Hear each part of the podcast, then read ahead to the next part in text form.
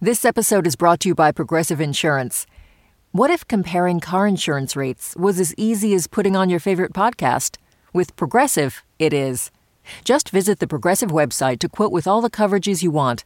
You'll see Progressive's direct rate, then their tool will provide options from other companies so you can compare.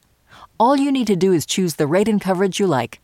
Quote today at progressive.com to join the over 28 million drivers who trust Progressive. Progressive Casualty Insurance Company and affiliates. Comparison rates not available in all states or situations. Prices vary based on how you buy. Radiolab is supported by the John Templeton Foundation, funding research and catalyzing conversations that inspire people with awe and wonder. Learn about the researchers making the latest discoveries in the science of well being, complexity, forgiveness, and free will at templeton.org slash podcast. Listener supported. WNYC Studios. Oh, wait, you're listening. Okay. All right. Okay. All You're listening, Listening to Radio Lab. right. Radio From WNYC. and NPR. Please enter your address. Denver, Colorado. Calculating route. a little bit closer to me. Okay, now I'm getting closer to him. Woo! I promise I won't bite you.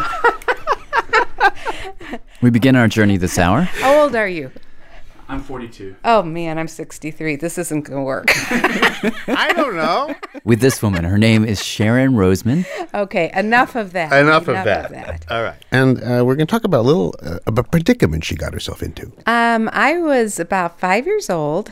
I lived in a small suburb of Chicago called Maywood, Illinois, and I was outside playing on the street, Her and a bunch of kids. They were playing this game, Blind Man's Bluff, and she was it. The person who is it wears a blindfold, and all the other kids try and scatter around and they have to freeze. And then they can taunt you, and you can only hear them. And uh, the objective is basically to feel around, follow the voices until you tag someone. Then they become it.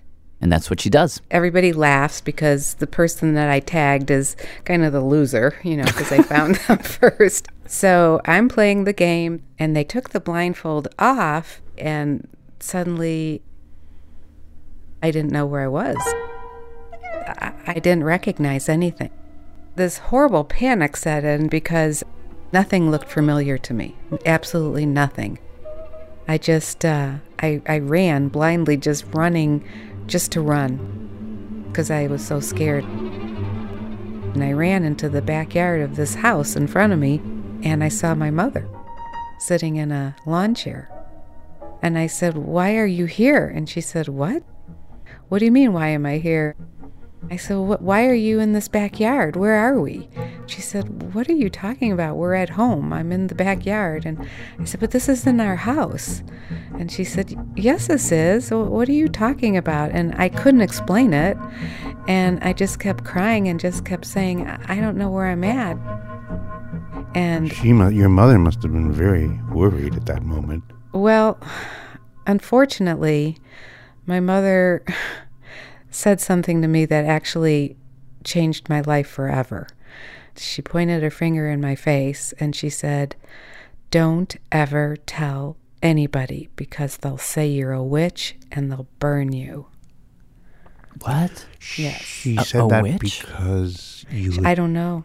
I don't know. And from that moment on, it was my secret. She realizes now that what happened to her in that moment, when she was five and playing the game, was that her whole world had rotated The quarter turn. a quarter Quarter turn. turn. picture where you're sitting right now, Yeah. you would still be sitting in that same room, but the wall that you're looking at right in front of you is now one wall over to the right. Let me make it easier. If I were on the toilet, say, sitting there looking straight ahead, Uh, uh-huh. is now the bathtub in a different place than it was before, the sink in a different place by about Yes. 90 degrees? Everything, everything in the entire universe. But just horizontally, it doesn't tilt or No, it doesn't tilt. East west becomes north south.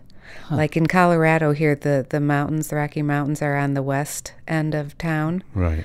when this happens to me, they move to the north end of town, but everything else moves with it. So the first time that happened, did you you say you didn't know where you were, yet you recognized things, but they just weren't where they were supposed to be? No, I Or- didn't even recognize them. That very first time, I was so panicked, I just didn't know what to do. Did it ever happen again?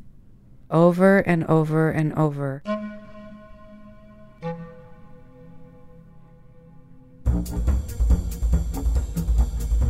I mean, I get lost all the time, as do you, but that's. Well, this is different. Yeah.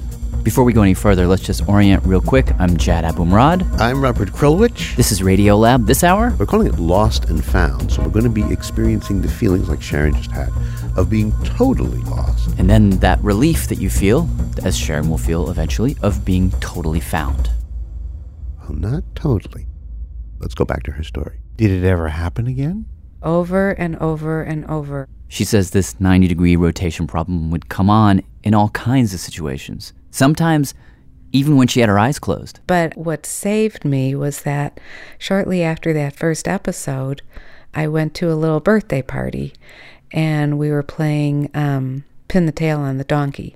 And they put a blindfold on me and spun me in circles. Wait, Then wait, wait, I- you must have been like, oh Yeah, you man. didn't want to do that. it was it was awful. because after that first turn, everything did shift. But then On the second, Second turn? turn, when they spun her around again, it fixed it. really? Yeah. How does uh, that's so weird. if I played a third time, crazy again. so It it's would turn binary. It's flip. like on off, on off. kind of thing. exactly, exactly. But I couldn't tell anybody that. But now she had a fix, or a temporary fix. So from that moment on, anytime her world would shift, I would go into the bathroom and I'd close the door so nobody could see me, and I would spin in circles until it fixed it. You spin and it reasserts itself correctly. Yeah. And I still do that to this day. and with her secret spinning, Sharon has managed to lead a relatively normal life. She got married, had three kids. But when when my children were babies, if one of them would cry out, just cry out in their sleep, Invariably, she'd wake up, bang into a wall, completely turned around. and then I would have to follow their cries, the sound of their cries, until I could find their their bedroom. There was no explanation for that. I had to just say I was clumsy. So you never told them. No. And my husband didn't know, and I'm not married to him anymore. But um and you can leave that in there. the point is, she kept it a secret. But one day, when Sharon was 29, she was on her way to her brother's house and uh, she got turned around. so I called him from a payphone and I said, I, I can't find your house. She read him the names of the street signs. And he said, Sharon, you're like two blocks from my house. And I, I just started crying and I told him the story. He was just shocked.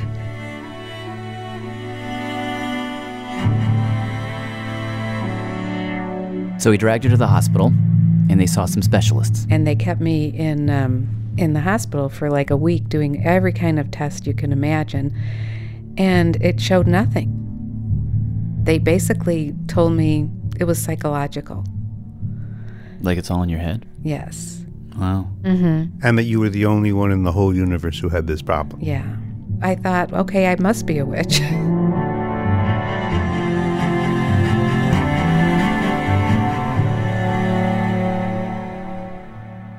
Huh.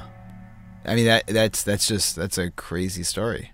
Okay, just to pull out for a bit. After we talked with Sharon, we ended up speaking with, um, well, if you've heard Radio Lab before, you probably know that voice. Um Jonah Lehrer? Don't ask it like a question. Jonah Lehrer. Yes, there you go. Jonah is a science writer and an author. Um, my last book was How We Decide. knows a lot about the brain. And so we played him tape from the Sharon interview just to see what he'd think. And he had an interesting take. Well, it's I mean it's just it's just one of these great windows into this talent we completely take for granted. Um, and and you realize this is such sophisticated software. There are so many different algorithms that are running that allow us to not get lost on the way to the bathroom. One way to think about this story, he says, is not why does Sharon get lost all the time, but why don't, the rest of yeah, us. Exactly. And a lot of this is brand new science. So we're talking the last three, four, five years. Uh, But in that time, he says scientists have just begun to figure out how brains make maps of our surroundings from moment to moment. They've identified at least four different types of cells that make these maps possible. Everything from place cells to grid cells to border cells. Wait, can we go through Place place cells? cells? Yeah, no, no. We'll we'll slow down. But but but all these cells come together to give us these incredibly rich maps. This all began to make more sense to us when Jonah said, okay, let me do it this way. I just took a trip into this office building. I'm sitting in a radio station. Now, let me do the same thing as I did it in my brain. I got out of my car, I walked to the front of the building. So I open up the door, and somehow, someway, my brain begins to make sense of this space. First thing that happens, he says, is little cells in his head called grid cells come online. Grid cells are pretty weird. I gotta be honest. Before he's even taken a step into the building, these grid cells, kind of like mappers or surveyors, they just lay on a grid. This grid, this matrix. Over the hallway right in front of him. Unbeknownst to me, that grid is composed of equilateral triangles. Triangles? Wait, what? Triangles. Yeah, it's, it's pretty spooky. As I'm walking down the hallway, I pass from one triangle to the next. My brain is keeping track of exactly which triangle I'm in. I pass by a wall, so some border cells go off, Avoid the concrete wall. which just respond to borders, edges, physical limits. I look to my right, and my head direction cells change, but then they change back. Wait, wait, wait, Head direction cells? So there's a head direction neuron firing all the time when I'm facing dead ahead. When I turn my head to the left, that neuron stops firing. We have a new head direction neuron firing. Now I'm back to the dead ahead. I turn to the right, new head direction neuron firing. Dead ahead. These cells keep you oriented so you know where you are in the grid. And now it's time to fill in the details. And this is where things get really cool. Proceed down the corridor. As I take a couple more steps, now my play cells are probably beginning to get active. It's the I'm here cell. It's like for every landmark in the space, each spot he passes by, the brain will drop a little pin. It's like an I'm here pin. Here at the coffee table. And then I'm here. At the potted plant. And um, I'm here. At the door. In the studio. So now, as I imagine myself walking from this little closet like space back to my car, as I pass by the coffee table with the magazines, that place cell fires. Now I'm by the front door, that place cell fires. Now I'm on the sidewalk, that place cell fires. Now I'm by my car, that place cell fires. And when you put it all together, the place cells, the grid cells, the border cells, what you get, he says. Just a symphony of electricity, which somehow is translated for me into an idea of a space. And this whole neural symphony, it mostly takes place in a particular part of the brain the hippocampus. So if Jonah were to just hazard a guess about Sharon, She should get her hippocampus checked out, is what she should do. Um, I mean, you know, that's just a guess. Now, getting back to that story, Even though I was 29, I was an adult, I had children. the point at which we left off, Sharon had gone to the hospital, gotten a bunch of tests, and the doctors had told her that I needed to go see a psychiatrist. I felt like a freak. But then one day, years after that, I was watching some TV show. Imagine scanning a crowd. it was an Uzi 2020 type thing about face blindness. Face blindness. People who can't recognize faces. And at the end of the show, the reporter mentions this website. to the website. Sharon goes. She was curious. And when she gets there, this little window pops up that asks her if she wants to take a survey. So I thought, well, I'll do it. And it was mostly questions about face recognition. But as I got deeper and deeper into the questionnaire, the question started turning more to Have you ever experienced being in a, a place that should look familiar to you, but suddenly does not? Mm-hmm. And I was like, oh my gosh, that's me. And it asked for explanation. So I was just typing away and typing away. And eventually, she meets the doctor who would finally bewitch her. Uh, my name is Giuseppe Iaria. I'm a cognitive neuroscientist at the University of Calgary. And do you have a strong sense of direction out of curiosity? I Do you- don't actually. I'm, I'm not a gifted directional like you know guy. But Giuseppe had this idea that maybe, just like face blindness, there could be such a thing as location blindness. So he asked Sharon to go online and play this game. A sort of video game. It's like virtual reality. Not like where you have to shoot people and find people and blah, blah, blah. The screen would be showing you these landmarks like a flower shop, the bar, bank, the bakery. And then eventually I needed to be able to, to say, where things are with respect to one another. well, uh, no, n- nothing. Not, not even a guess for me. And it actually made me physically ill. And then Giuseppe told her something. Before you, I'd met this woman, This lady who was complaining about orientation and she also failed this test, so I brought her in, to the lab and had her play the game in the scanner, in the MRI scanner. in the brain scanner, And we were able to find activity all over the brain. except in one little place, We were not able to detect any increased activity within the hippocampus. which just so happens to be the home of Jonah's little guys. Play cells, border cells, grid cells. That particular part of the brain, the hippocampus, just never developed. And at that point, that's when Giuseppe For the first time, told her this thing has a name. DTD for developmental, Developmental topographical, disorientation. And that's not trivial, because when something like this has a name, suddenly it's not your fault. I, I felt like I was reborn. I keep telling him, You are my hero. You'll always be my hero. So, have you ever met Sharon? I mean, face to face. And we are we are supposed to meet now in this fall. What if you like meet her and fall in love with her, and then she gets lost, and you rescue her, and the science is ruined, but you get married? Uh, I, I am already married. So it Oh, was a okay, huge never problem. but uh, anyway, Giuseppe's there. He's got a couple patients, and he's wondering how many other folks like this are out there.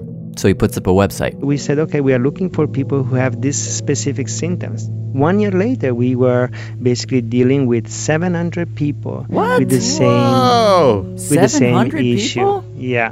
So he sets up an internet forum where they can all talk to each other. I'm the uh, moderator. And now Sharon corresponds with DTD sufferers from all over the place. There are others out there who experience the 90 degree rotation. Really? Oh. What about spinners, though? Do you, have you ever met a spinner? No. No. No. Actually, I should get some water because if I don't get Oh, here. Well, there's one you there. can just use that, that one. That's fine. But then, a few months later, she did.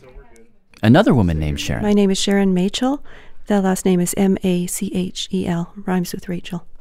When this Sharon heard about the first Sharon, she says she bolted straight up. There is a woman in Colorado who has what I have. And I it was such an emotional moment for me. that she decided to fly to Colorado to meet Sharon Roseman, and they spent a day together. All right, so let's just start with the easy stuff and, and, and They spoke with reporter Dave Fender. describe yesterday. I mean, what was it like to uh, to get together yesterday? And Yesterday was awesome. I got out of the car and we just gave each other a hug and it was it was it was a bond that I've never experienced with anybody else in my life ever. We sat down right away in the hotel lobby and started to laugh. We couldn't stop laughing. Everything we were telling our experiences right away and comparing notes, not even finishing our sentences. Now, we still don't know what's wrong with Sharon and Sharon and the others, and we certainly don't know how to fix it. But whereas before, Sharon and Sharon were lost and alone, now they're lost and together. This bond that we share. So, in a way, it's like they're not really lost. Like we sat there probably for 15 minutes describing how we were going to navigate from this hotel to the shopping mall that we could see right out the window of the hotel. And we had to come up with some contingency plans. What, Yeah. what if? Yeah, so we had we had the the GPS if we needed it. Sharon had a map in her hands if we needed it. We had street names. We were just hoping that at least one of us was there instead instead of being messed up. And so um, we got there. There it is, there it is, there it is. We were both so excited. we were jumping up and down. I mean, it was really ridiculous if anybody saw us and had no clue why we were so excited that we found Nordstrom's.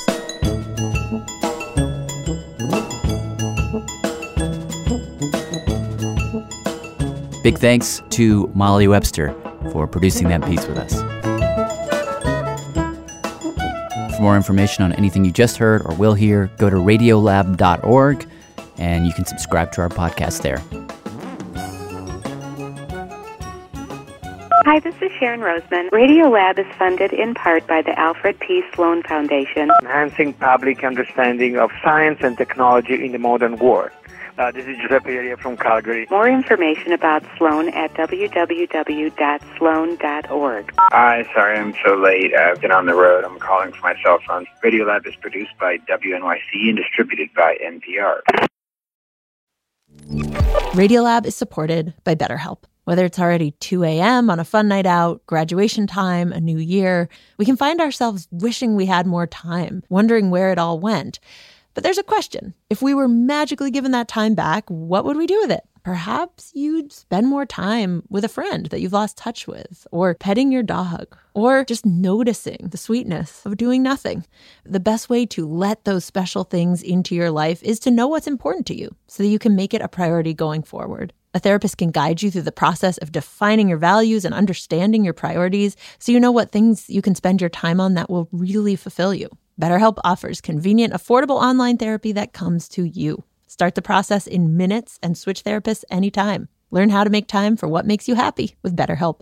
Visit betterhelp.com slash radiolab today to get 10% off your first month. That's betterhelp, H-E-L-P dot com slash radiolab. Radiolab is supported by TurboTax. TurboTax experts make all your moves count, filing with 100% accuracy and getting your max refund guaranteed. So whether you started a podcast, side hustled your way to concert tickets, or sold Hollywood memorabilia, switch to TurboTax and make your moves count. See guarantee details at turbotax.com slash guarantees. Experts only available with TurboTax Live. Hi, I'm Adam Grant, host of the podcast Rethinking, a show where I talk to some of today's greatest thinkers about the unconventional ways they see the world. On Rethinking, you'll get surprising insights from scientists, leaders, artists, and more people like Reese Witherspoon, Malcolm Gladwell, and Yo Yo Ma. Hear lessons to help you find success at work, build better relationships, and more. Find Rethinking wherever you get your podcasts. Hello, I'm Jad Abumrad. And I'm Robert Krulwich. This is Radio Lab. Today, our program is Lost and Found.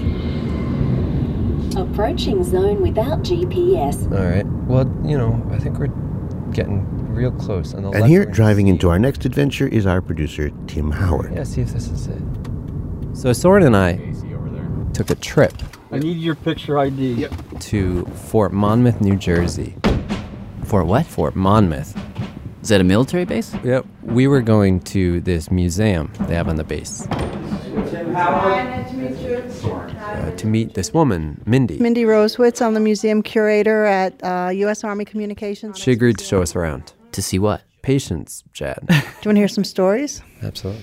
Okay. Here on display, we have the war heroes. So she pointed to this one glass case, sort of like a memorial. Well, he was born in 1918, died here at Fort Monmouth in 1937, so he lived about 20 years. Served with the Army Expeditionary Forces. He was wounded and blinded in one eye, carrying a very important message.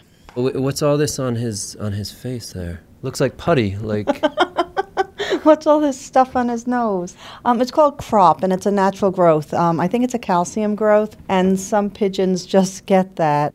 Did she just say pigeons? you got it. Um, a lot of them get it. Here's another one, mocker. I don't this know. is a I don't- beautiful pigeon here. yeah, but he has one eye. Oh wow. His eye was shot out in the war. Wait a second, Tim. Mm-hmm. What's the story? Why pigeons? Why pigeons? Yeah. Well, A, pigeons are awesome, and B, there's a big question here, which is. But let me let me just start you off training wheels with uh, a simple little story Um, this is G.I. Joe. He's our hero pigeon. about this one pigeon named GI Joe. Uh, G.I. Joe's pretty cool. Well, he looks like a totally ordinary pigeon. I wouldn't know that I'm standing a foot away from a, a war hero. I think he's cute. He's got yellow legs. Remember I told you about the legs, the feet? Oh, All right, so what's the story? Okay, So it's 1943. there was a town. The British have just taken this little Italian town, Cola Vecchia. Polvivecchia, from the Germans. The bad guys. The problem is they took it really fast, and their American allies are about to Bomb the town. in 20 minutes. Oh. The radios are down. They can't get anybody back to the base in time to tell them to call it off. How nearby is Ah. this base? 20 miles away. And so they only really have one option. Let me guess. Now, wait, ju- just so you really get this. Yeah, bring it home. This bird is in a place that he's never been before. Mm-hmm. Whole way there, for hours, he's been in a dark box. He should be completely confused. Should be. And yet, when they take him out and throw him in the air, like a cosmic zip cord, he's pulled over mountains, lakes, forests, none of which he's ever seen before, right back to the army base where he lives. Just in the nick of time. Just as the bombers are about to take off. He's credited with saving over a thousand British lives. American hatched G.I. Joe carried the message through an artillery bombardment in Italy and saved units of the 56th London Division. How the hell did he do that? How did he know exactly where to go? Some of them returned with um, the message capsule hanging from their leg and their breastbones shot open and all that kind of stuff, but they would always um, fly back home. How? That's your question? Yep. Hello? Hello there. So I called this guy. This is Charlie Walcott. He's a heavy hitter in the pigeon world. Former director of the Cornell Lab of Ornithology. My question is if G.I. Joe had never been to that town, Mm-hmm. How did he know how to get back home? Well, the first thing that G.I. Joe needs to know is where. Wait, Mm-hmm. wait, Tim, I'm sorry. I Hmm. feel bad for saying this because it's your first piece for the show, but I mean, don't we know the answer to this? What's the answer, John? Well, birds have a compass in their head. That's how they migrate. Jed, you dummy. You're just not getting the degree of difficulty. I think about it this way if I take you in a little boat and put you out in the middle of a large body of water, all you can see is water in every direction. Which way do you paddle to find New York City? Are you asking me? Yeah. Can I have a compass in this scenario? Sure. But that's not going to help you. Sure, it will. No, no. What do you mean, no? Just think about it. Wh- which way are you going to paddle first? Hmm. I don't know enough to say. Exactly. It depends a little bit on whether I've dumped you in the Atlantic Ocean, the Pacific Ocean, the Indian Ocean, or whatever. You, you can't swim home if you don't know which direction home is. And you're saying this is what a pigeon does? You can throw it anywhere and it knows. That's how to my get whole back? point. I would, if you were a pigeon, I wouldn't need to tell you anything. Huh? Uh, How did G.I. Joe figure out where he is with relation to home? That's the great question. That is okay. I'm with you now, and I'm sorry for interrupting you earlier. That's all right. So how do they do it? Well, And if you have a one sentence answer for it, then that's a short interview. it is a very, very easy answer. We don't know. wow. But they have been doing a lot of crazy experiments on pigeons over the years, like 60 years now, to try and figure all this out. like what? Um, Let us count the ways. We have tried flying pigeons with frosted contact lenses, Really? They've put coils on their top of heads. the pigeon's head like a hat, They've glued little brass weights. to their backs. They've put radio transmitters on them. Yes, indeed. They've followed pigeons in The, airplanes. the point is that it's a, it's a complex issue. and they have definitely not arrived at any consensus for how pigeons do this. they have theories. Plenty of theories. Oh, yeah. For example, The Italians, Floriano Papi and his colleagues, believed that when you take the pigeons out uh, to the release point, they sample the odors on the way to the release point. all the smells of the places that they pass. Right, essentially a series of olfactory landmarks. You know, you go past the chocolate factory and the olive groves or the garlic plantation or whatever. Sounds like a beautiful place. And so when uh, a pigeon is released, uh, what it does is it sniffs the breeze and says, aha, Continue past garlic. Take a left at chocolate. This is the odor that came to me on a north wind, and therefore I need to fly south in order to get home. But Charlie's actually put this idea to the test, uh, we anesthetized the pigeons, put them in a box, artificial air, so they can't smell anything. in a rotating turntable, and transported them about a 100 miles away. And when they got over being kind of car sick, uh, they flew home just fine. So something else is going on here. Yeah.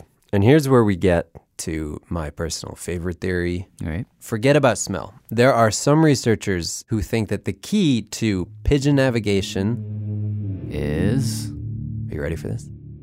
yeah. What is it? Metal.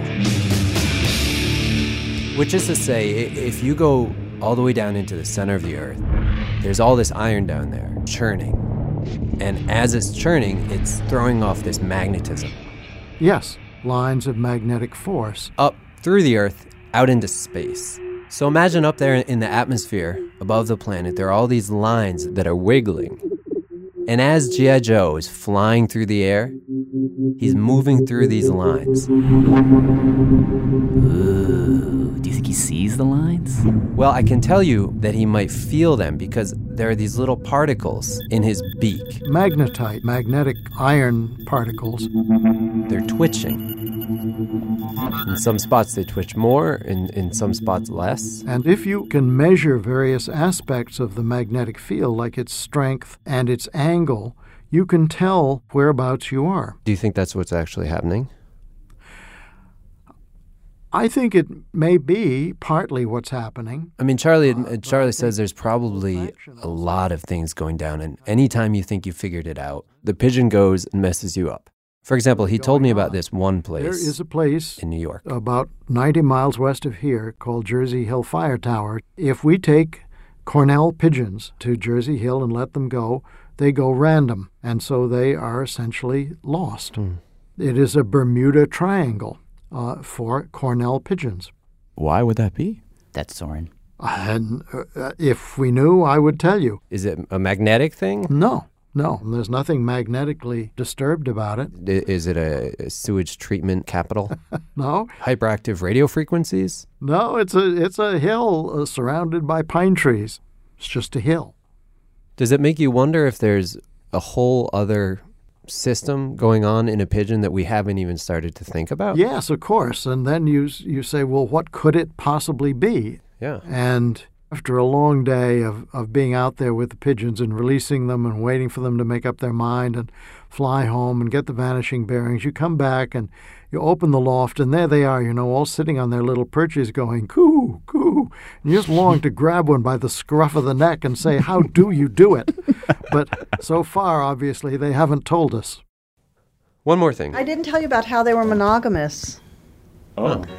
The pigeon mind might be unknowable, but the pigeon heart is an open book. Yeah. Well, Mindy said that with a lot of other birds, Roosters and chickens. if you get them all together, they all go wild and party. one thing leads to another. They all They're party. jacuzzi, right? Well, maybe they go in the jacuzzi after. Maybe they, I don't know what they do in the jacuzzi. I'm not judging, but pigeons? They would mate, and they would stay mated until death. Do they part? So, one thing you can do to make the pigeon fly home faster is you take the male out of his cage, you put another male in there with his girl, and of course, he's going to get pissed off. His f- feathers are fluffing, and who is this stray male in my cage, and all this kind of stuff. Drive him away. And he flies back so fast to clean house. Yes, this is called the widowhood method. And yes, it is a powerful motivator. Yeah, they miss the misses. So, wow. So, who knows how he did it? But what may have propelled G.I. Joe through those darkened, war torn skies was jealous rage. Could have been.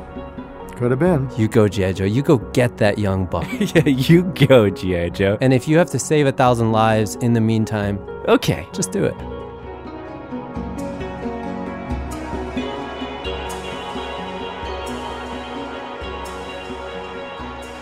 Pretty good, pretty good, those pigeons.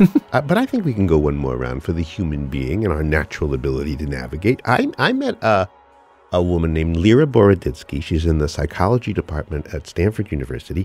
She studies languages, and she's found that some languages have a curiously, I don't know how to put this, a curiously pigeon like power. no, seriously. There are languages that don't rely heavily on words like left and right, and some languages actually don't have those words at all.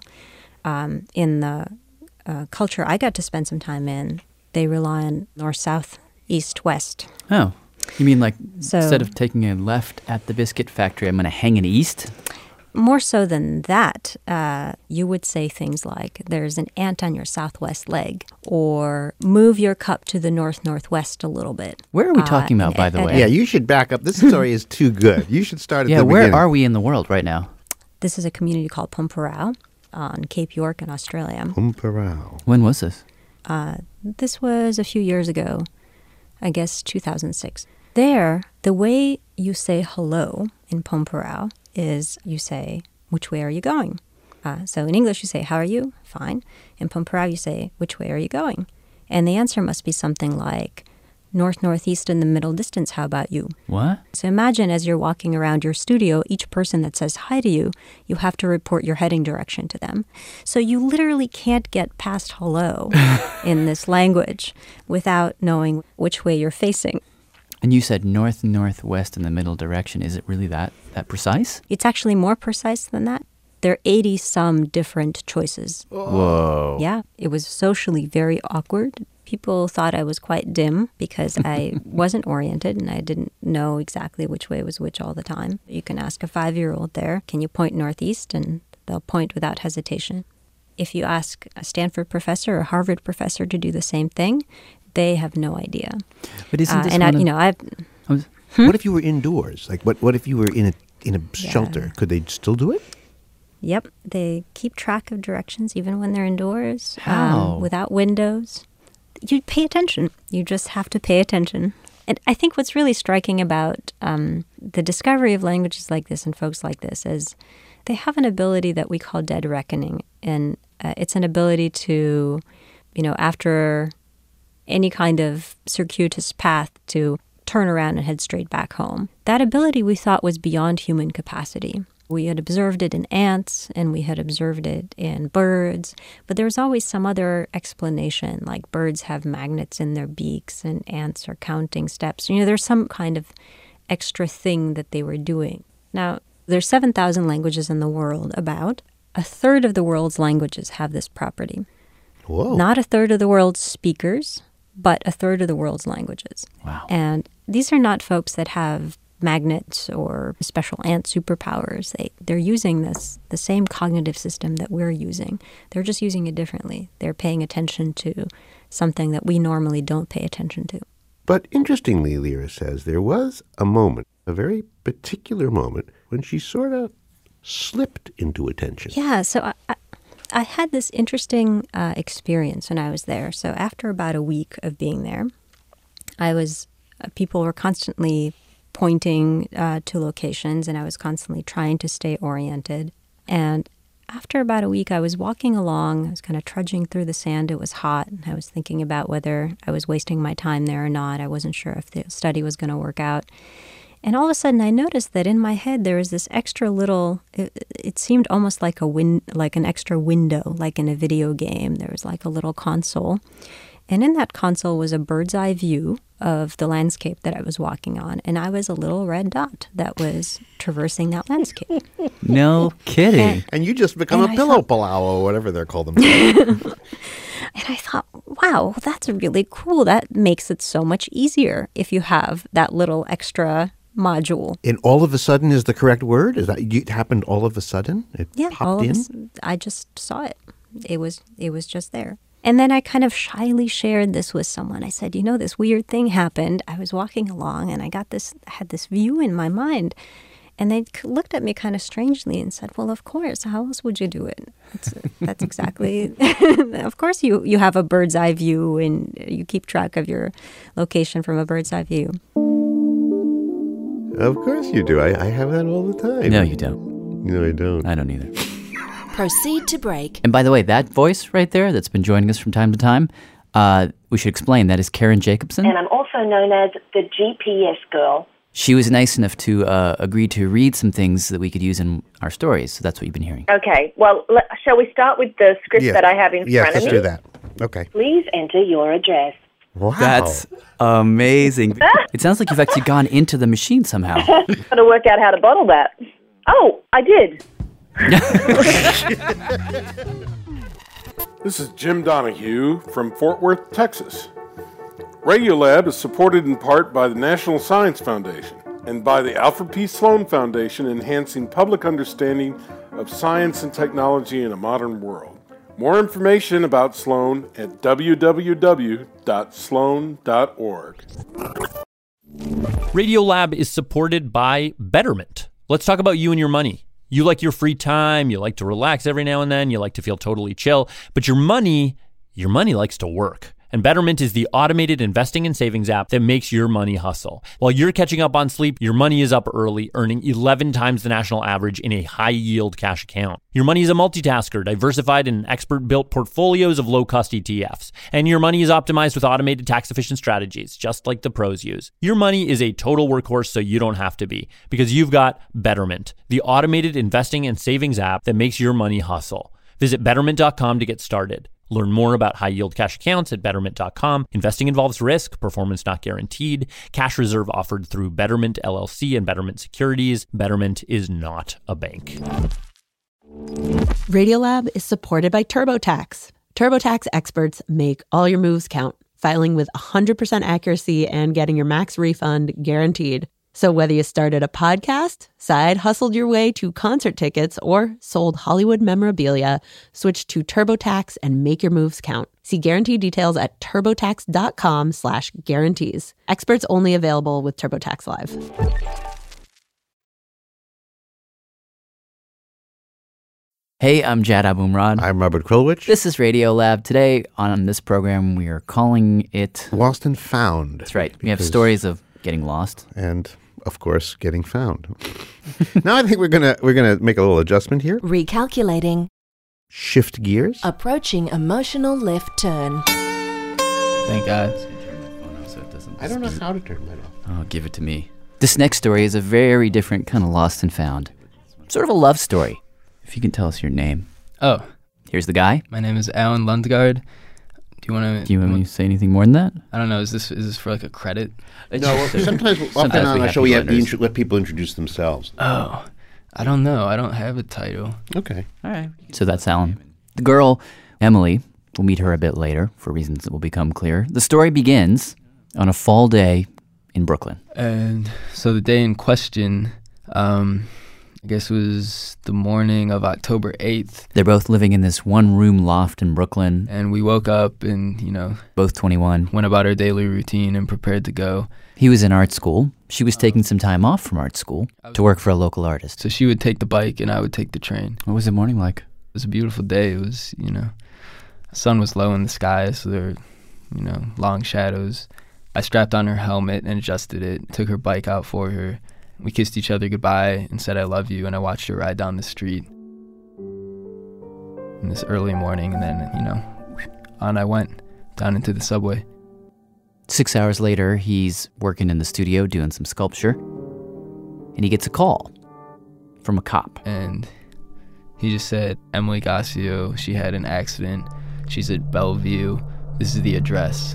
And I said, Oh, I mean, do you have any more information? And he just told me that it was bad. I, I, was like carrying a bunch of stuff and I just dropped everything and started running. Now, Alan and Emily had only been together nine months, but when it started, says Alan, it was just so immediate.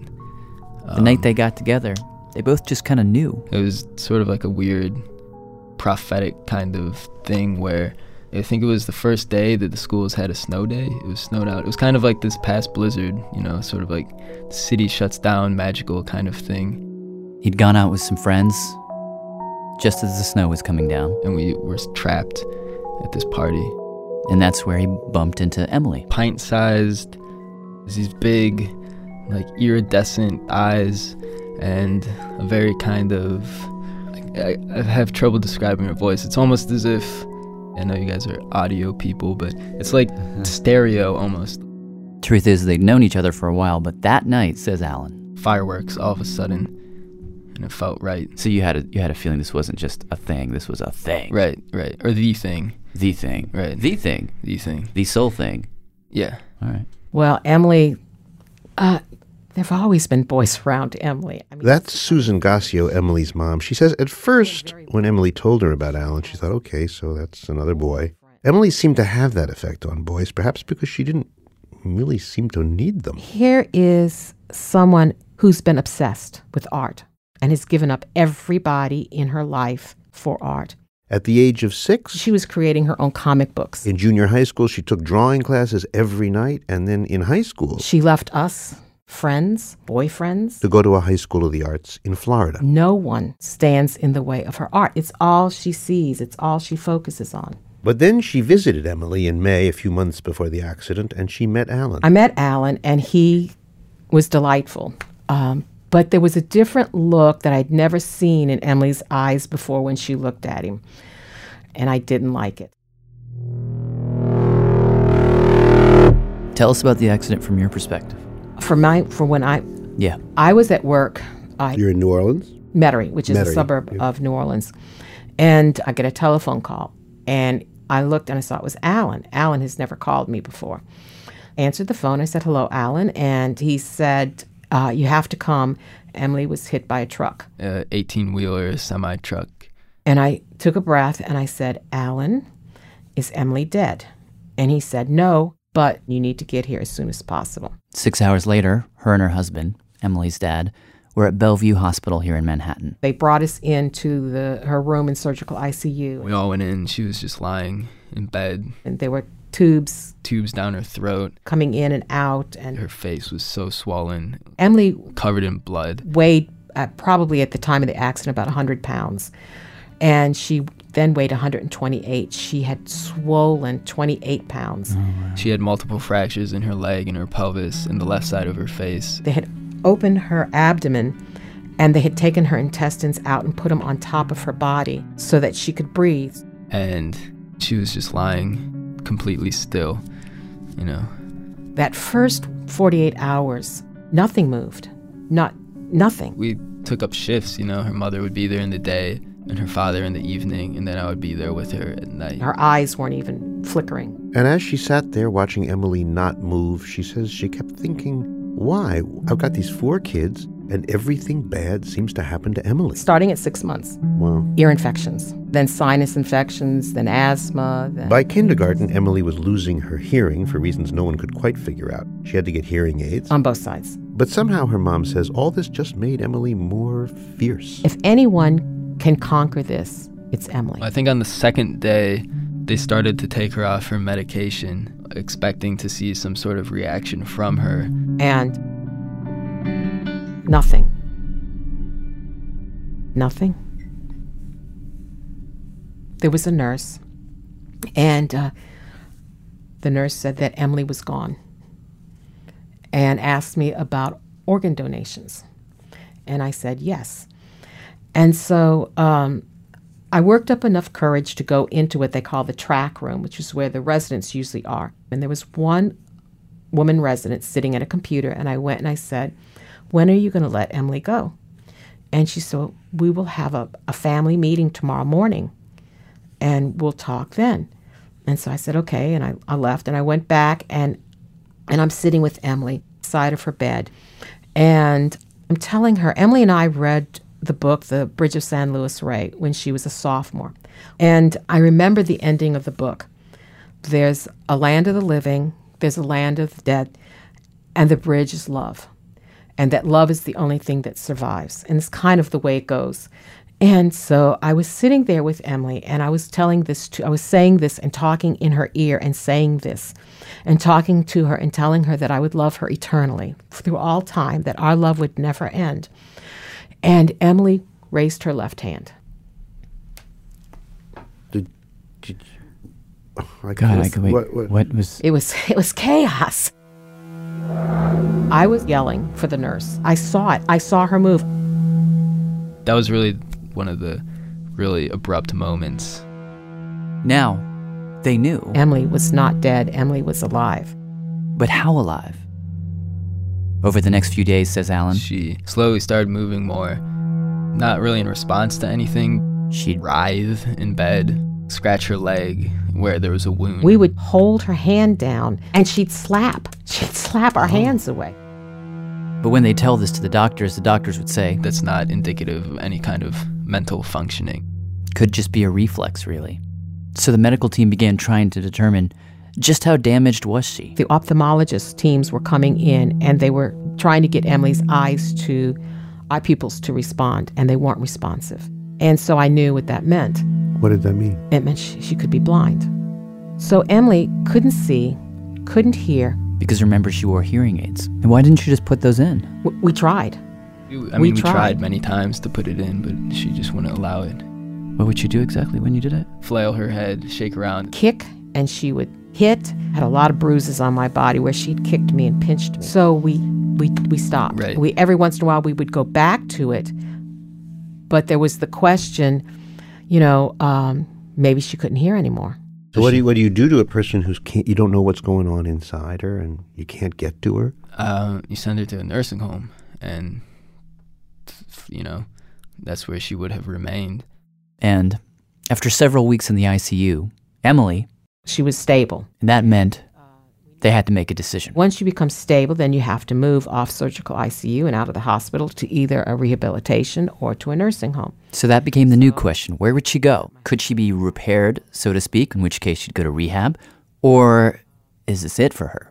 In which case she'd go to a nursing home. Now, making that call medically, is um, sometimes tricky.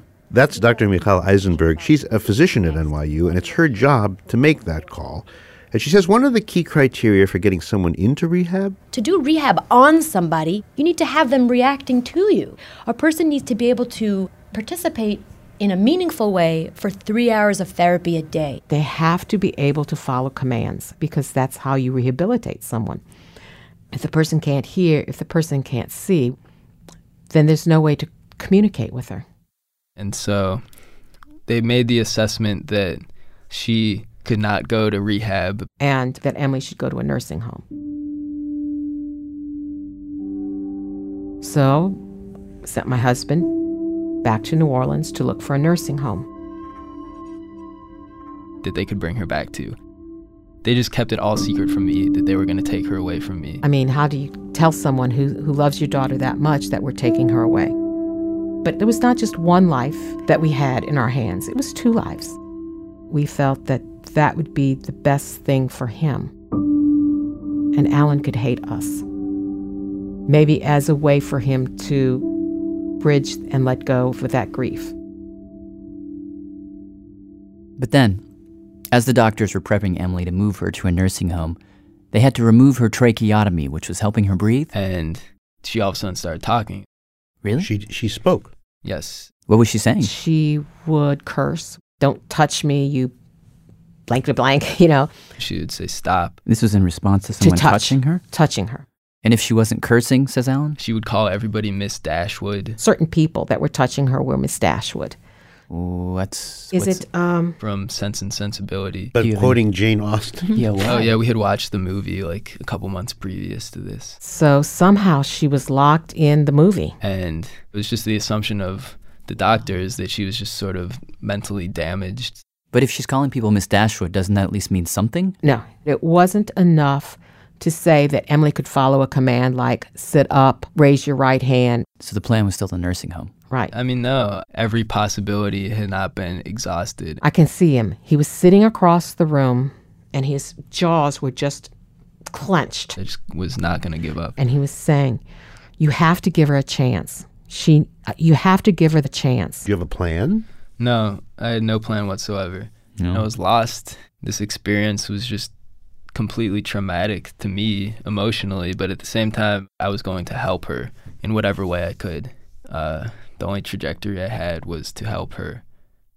And one night, just a few days before Emily was going to be discharged to a nursing home, away from him, I was there alone with her, and it was 3 a.m. or something. and she was calm. Like, she wasn't trying to fight me away or anything. I had helped her fix a thing that was wrong with her uh, mouth wiring. It was like a wire that was poking her, and I fixed it for her. And he says at that moment, something occurred to him. I, it really just was like in the recesses of my mind. He thought of the story of Helen Keller and Annie Sullivan. He'd read about it a few days earlier online, and he thought, hmm, what if I tried what Annie Sullivan did with Helen Keller on Emily? I, I took her left hand with my left hand and I leaned over and using her wrist as the baseline for the words.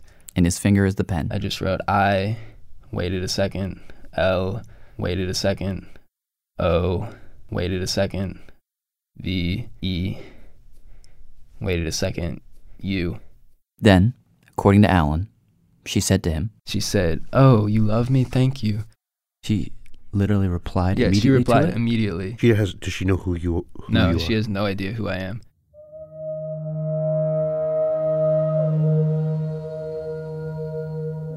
But now he had a way to get to her.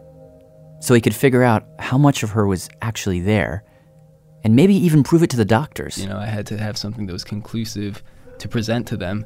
The following evening, I took out my cell phone and it has a record function on it, and I started recording question after question to determine her cognitive ability. What is your name? What? W H A T What is I S. is You finger spelled every letter? Yeah.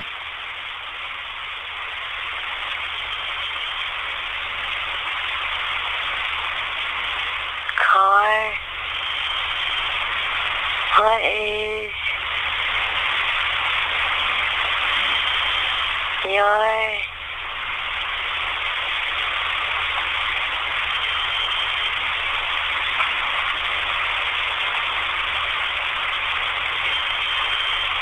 What is your name? Emily. Let me spell it for you. She's writing her name on the palm of my hand.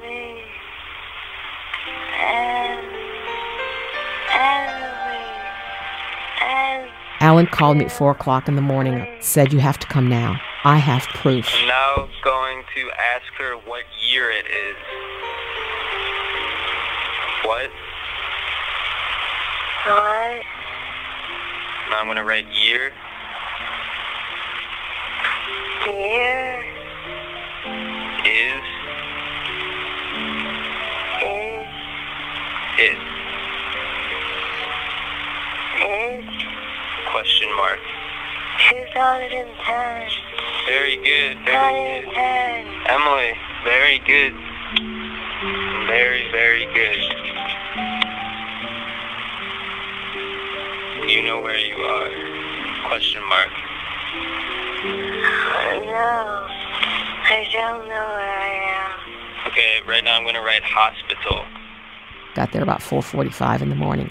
Alan is over there by the bed, continuing to finger spell and talk to her. And she she calls him Alan. She knows that this person who is finger spelling on her hand is named Alan. But Alan can't get her to understand who he really is, that it's her Alan. I'm just gonna write my name again, Alan. like, she just couldn't make that mental jump to connect her past life with her present. Alan, what ethnicity are you? are you Asian? Am I Asian? And tell her no. Next thing I hear her say is, "Pull me out of the wall. She kept saying, Pull me out. Please pull me out of here. It's dark in here. Pull me out. Help me. I know you can do it. Pull me out of the wall." I kept saying, I can't. I would write on her hand, I can't. Alan starts to sob, and I'm crying too. What are you thinking at this point? It wasn't enough. That wasn't enough. It wasn't enough. And I said, Alan, ask her about her hearing aids. And So he finger spells hearing, aid. Aid. And she said, okay. She agreed to put the hearing aid in for the first time. So we put it in and switched it on. He said, Emily. Emily, can you hear me? It's me, Alan. And immediately, Everything came back to me. I was there. I remembered everything. The door opened, and Emily stepped out. She was back. Yeah, it's just like hearing his voice. I knew it was him, and I, and then he said my mom was there. And I heard her say what I had been waiting for her to say all those weeks. I screamed, Mommy, Mommy. She said, Mama. You know, I couldn't believe they were there the whole time. We asked Emily, before she came back, where was she? I didn't know where I was, if I could see at all. I mean, all I knew is that I was sleeping, and I was always dreaming. She says people would come to her in her dreams and say, Don't, don't touch that.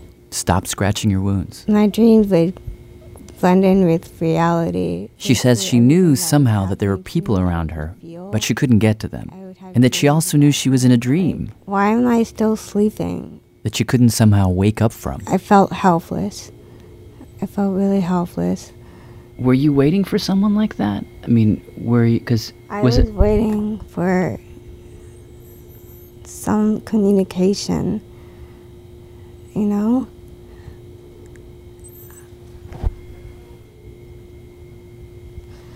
And I was relieved. Alan, he's a miracle to me.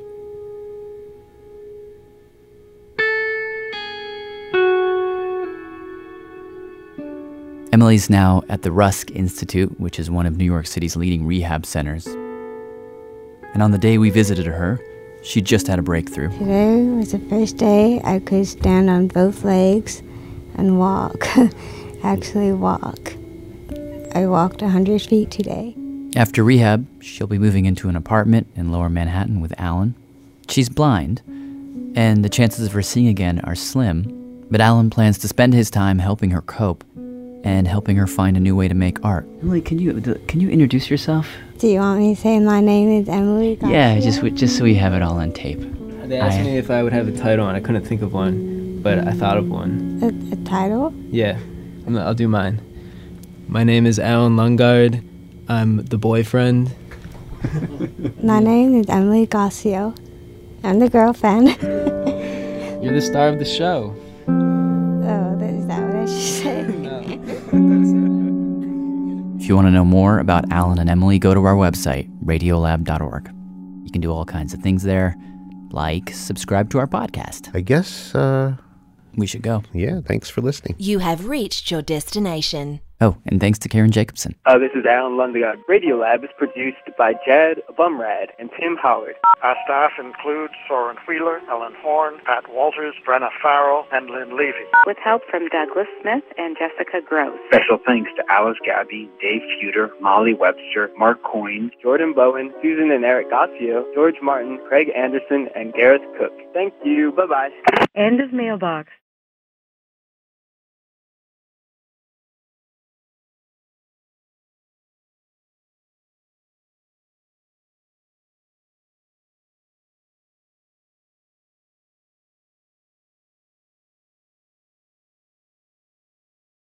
On Notes from America, we have conversations with people across the country about how we can truly become the nation that we claim to be.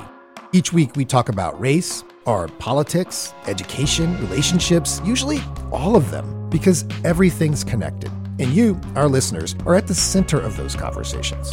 I'm Kai Wright. Join me on Notes from America, wherever you get your podcasts.